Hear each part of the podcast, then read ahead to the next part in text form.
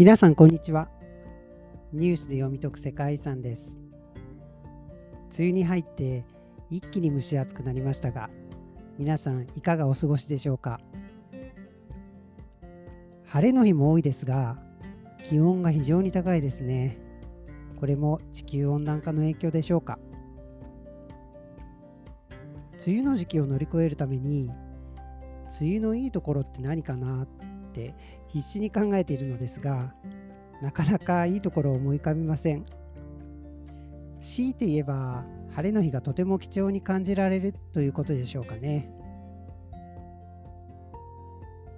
さて前回の放送でアメリカがユネスコに復帰というニュースをお伝えしましたが予定通り6月12日のユネスコ臨時総会でアメリカより正式に復帰の意思が伝えられオードリー・アズレイ事務局長からも歓迎されました。分担金も支払いがされるようですね。ただ脱退していた間の未払い分を一度に支払うことができないので分割支払い計画の策定と提出が求められ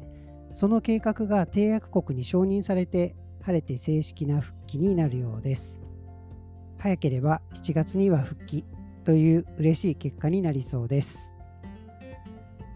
それでは今週のニュースに行きましょう。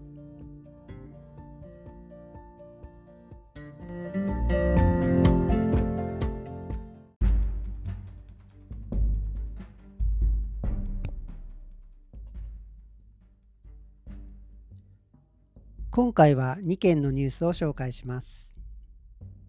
1件目、まさかの誤算。人間の保護下で暮らす絶滅危惧種。あらぬ方向に急速な進化。オーストラリア南部と西部に生息する。フサオネズミカンガルーは国際自然保護連合 IUCN のレッドリストでごく近い将来に野生での絶滅の危険性が極めて高い絶滅危惧 IA 類に指定されている有袋類です。大きさが小型の猫ほどで、かつてはオーストラリア全域に生息していましたが、現在はほぼ全滅してしまいました。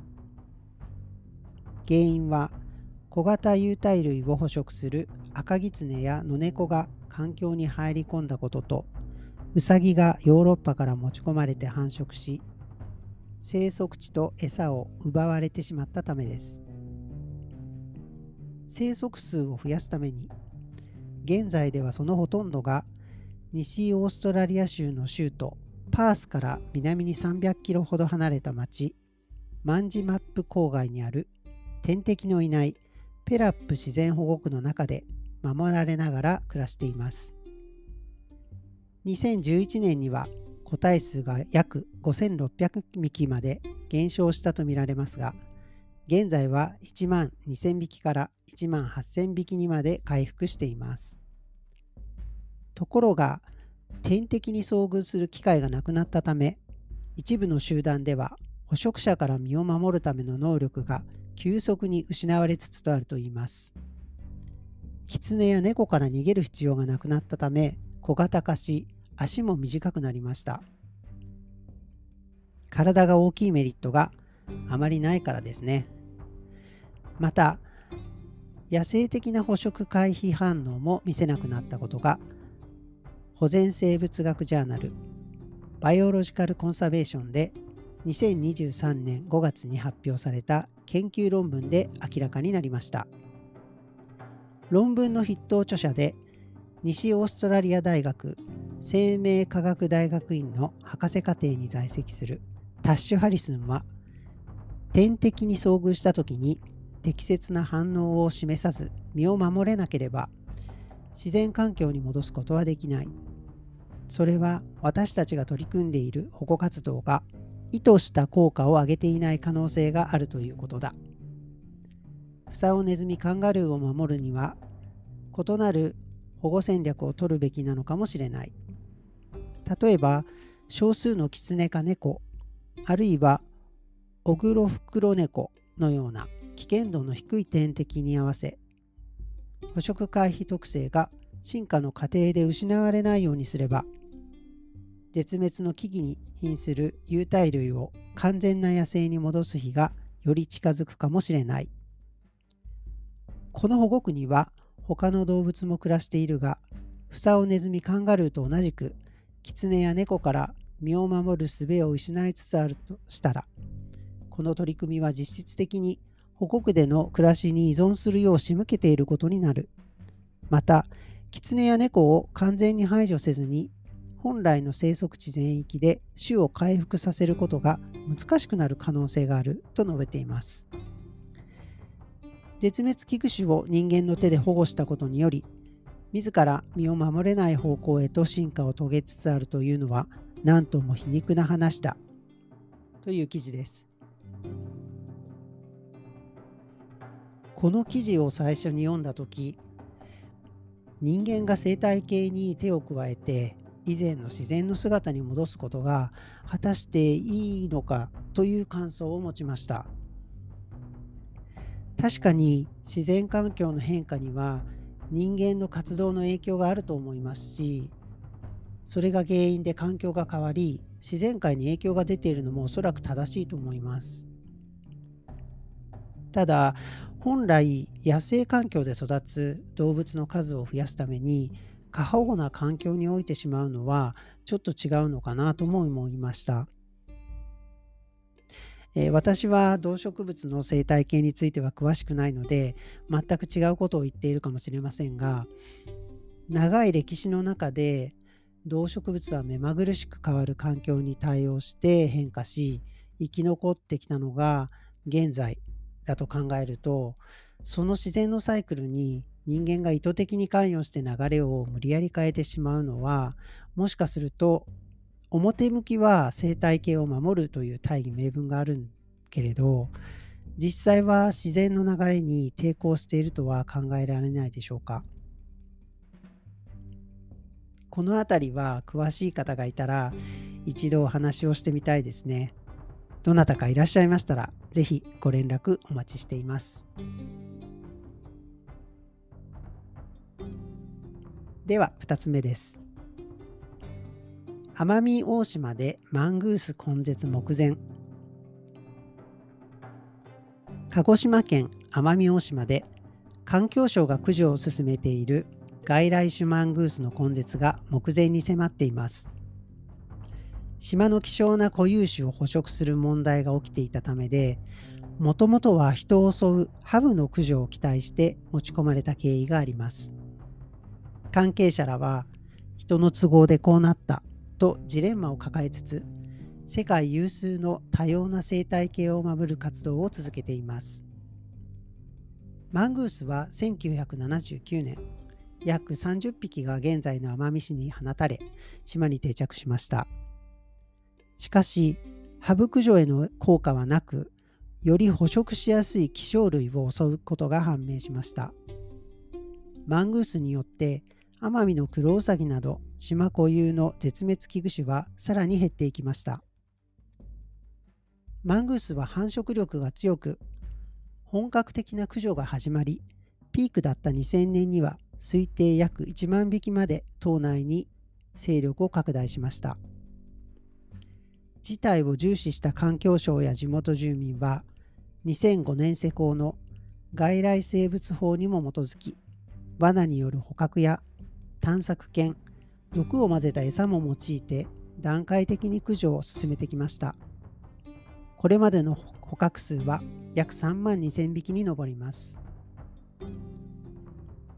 2018年以降の5年間は島内に約470カ所に設置している自動撮影カメラにもマングースの姿は映らなくなっており早ければ今年中に根絶が宣言される見通しです。奄美のクロウサギの21年の個体数は推定で約2万匹と2003年度の8倍以上に回復し島は本来の姿を取り戻しつつあります。一方罠にかかったマングースはほとんどがその場で死んでしまいます。関係者は人が関与しなければこの状況は起こりえなかった。元の自然に戻す責任は人にあると強調します。当時はマングースの生態の基礎的な調査研究が不十分だった。人に都合がいい一面だけを捉えたことが不幸を招いたと指摘しています。その上で生態系は生物同士の絶妙なバランスで成り立っている。奪わざるを得なかったマングースの命や駆除に従事された方の涙と痛みを忘れず新たな外来種を生み出さない教訓にしなければならないと話しました。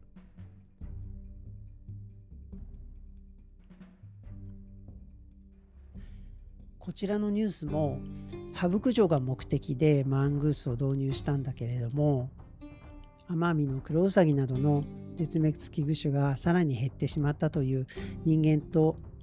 生態系の間の不幸な話ですよね。今回は副次的な影響で絶滅危惧種のアマミのクロウサギの数を減らしてしまったという結果を招きました。生態系は個体数が大きく影響すると思います。絶滅危惧種だけを保護して数を増やしても食物連鎖の関係にある他の動植物の個体数の変化によっては保護して増やすことで他の生態系にも影響が出たりすることもありそうですね。このような考え方は人間が考えるベストな生態系の形というのがあってそれが正しいという理解のもとで対策がなされてますよね。生態系に人間が関与しないという選択もあると思いますがそれをした場合の結果を誰もわからないのでなかなか比較することは難しいですね。このニュースとは直接関係ないのですが成功例としてアメリカのイエローストーン国立公園の話があります。イエローストーン国立公園では狼が絶滅したために狼の獲物であったアメリカアカシカのワピチの数が増加し食物連鎖が崩れたために食性に被害が出ました。それに対応するために狼を再導入したことがあります。これによって食性が増え生物多様性も増加したという結果になりました。このような成功例もありますが食物連鎖に与える影響をしっかりと見極めた上で実施しないと結果につながらないことになりますので影響が確実と思われる場合にのみできそうな対策ですね。ただ確実な結果が予想できることはまずないのでこういうニュースが出てくるんだと思います。堂々巡りですね。さて今回は人間と自然との関係がテーマのニュースをご紹介しました。皆さんはどうお考えでしょうか？この問題に正しい答えはないので、ぜひ皆さんが考える人間と自然の関係についてお便りで送っていただけると嬉しいです。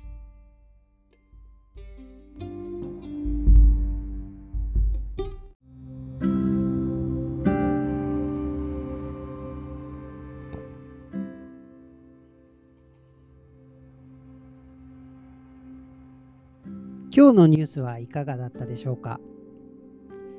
人間と自然との関係。これは切っても切れないですよね。お互いがウィンウィンな関係になれるのが理想ですがそんなに簡単にはいきませんよね。皆さんも解決策を考えてみてください。さて今日は嬉しいことにお便りを3通もいただきましたのでご紹介したいと思います。まず1通目です。ラジオネームたかさん。楽しく拝聴させていただきました。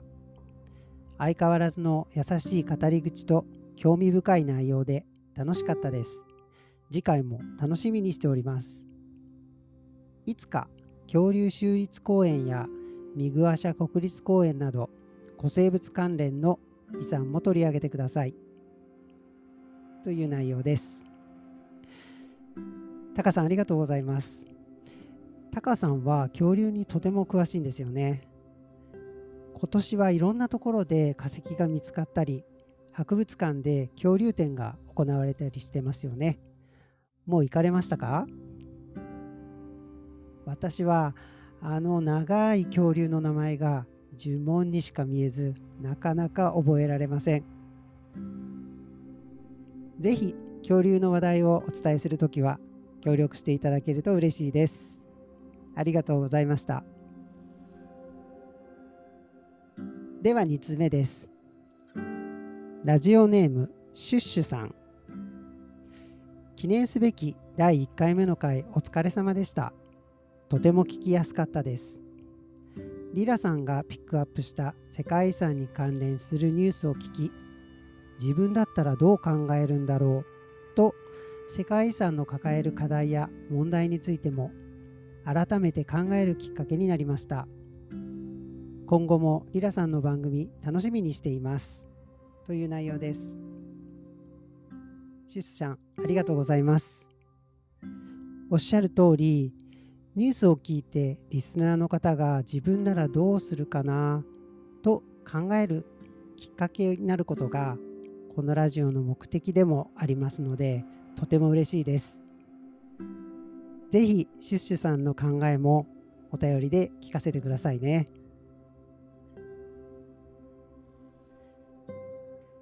3通目のお便りです。ラジオネーム抹茶ケルンさん。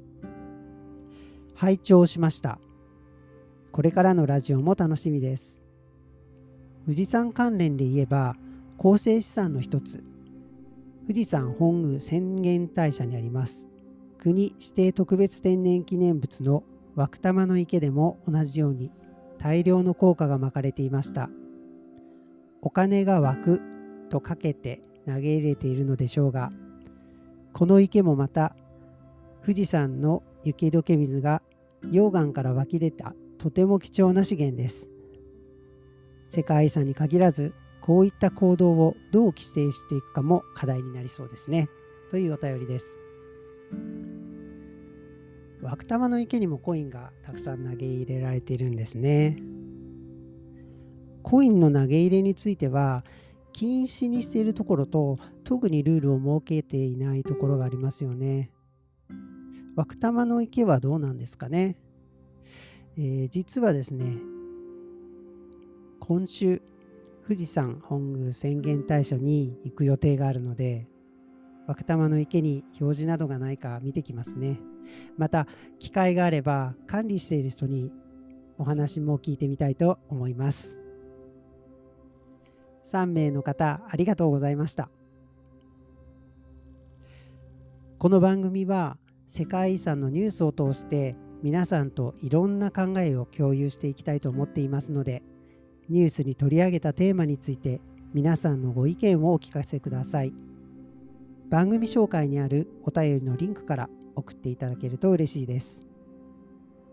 100人いれば100通りの意見があると思います。ぜひ一緒に考えていきましょう。この番組は2週間に1回放送予定です。日々の世界遺産に関するニュースは番組のツイッターで随時アップデートしていますのでぜひニュースで読み解く世界遺産のツイッターフォローしてくださいね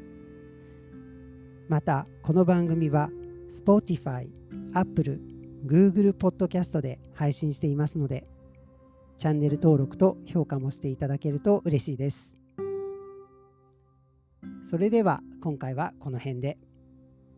お相手はリラの僧侶でした。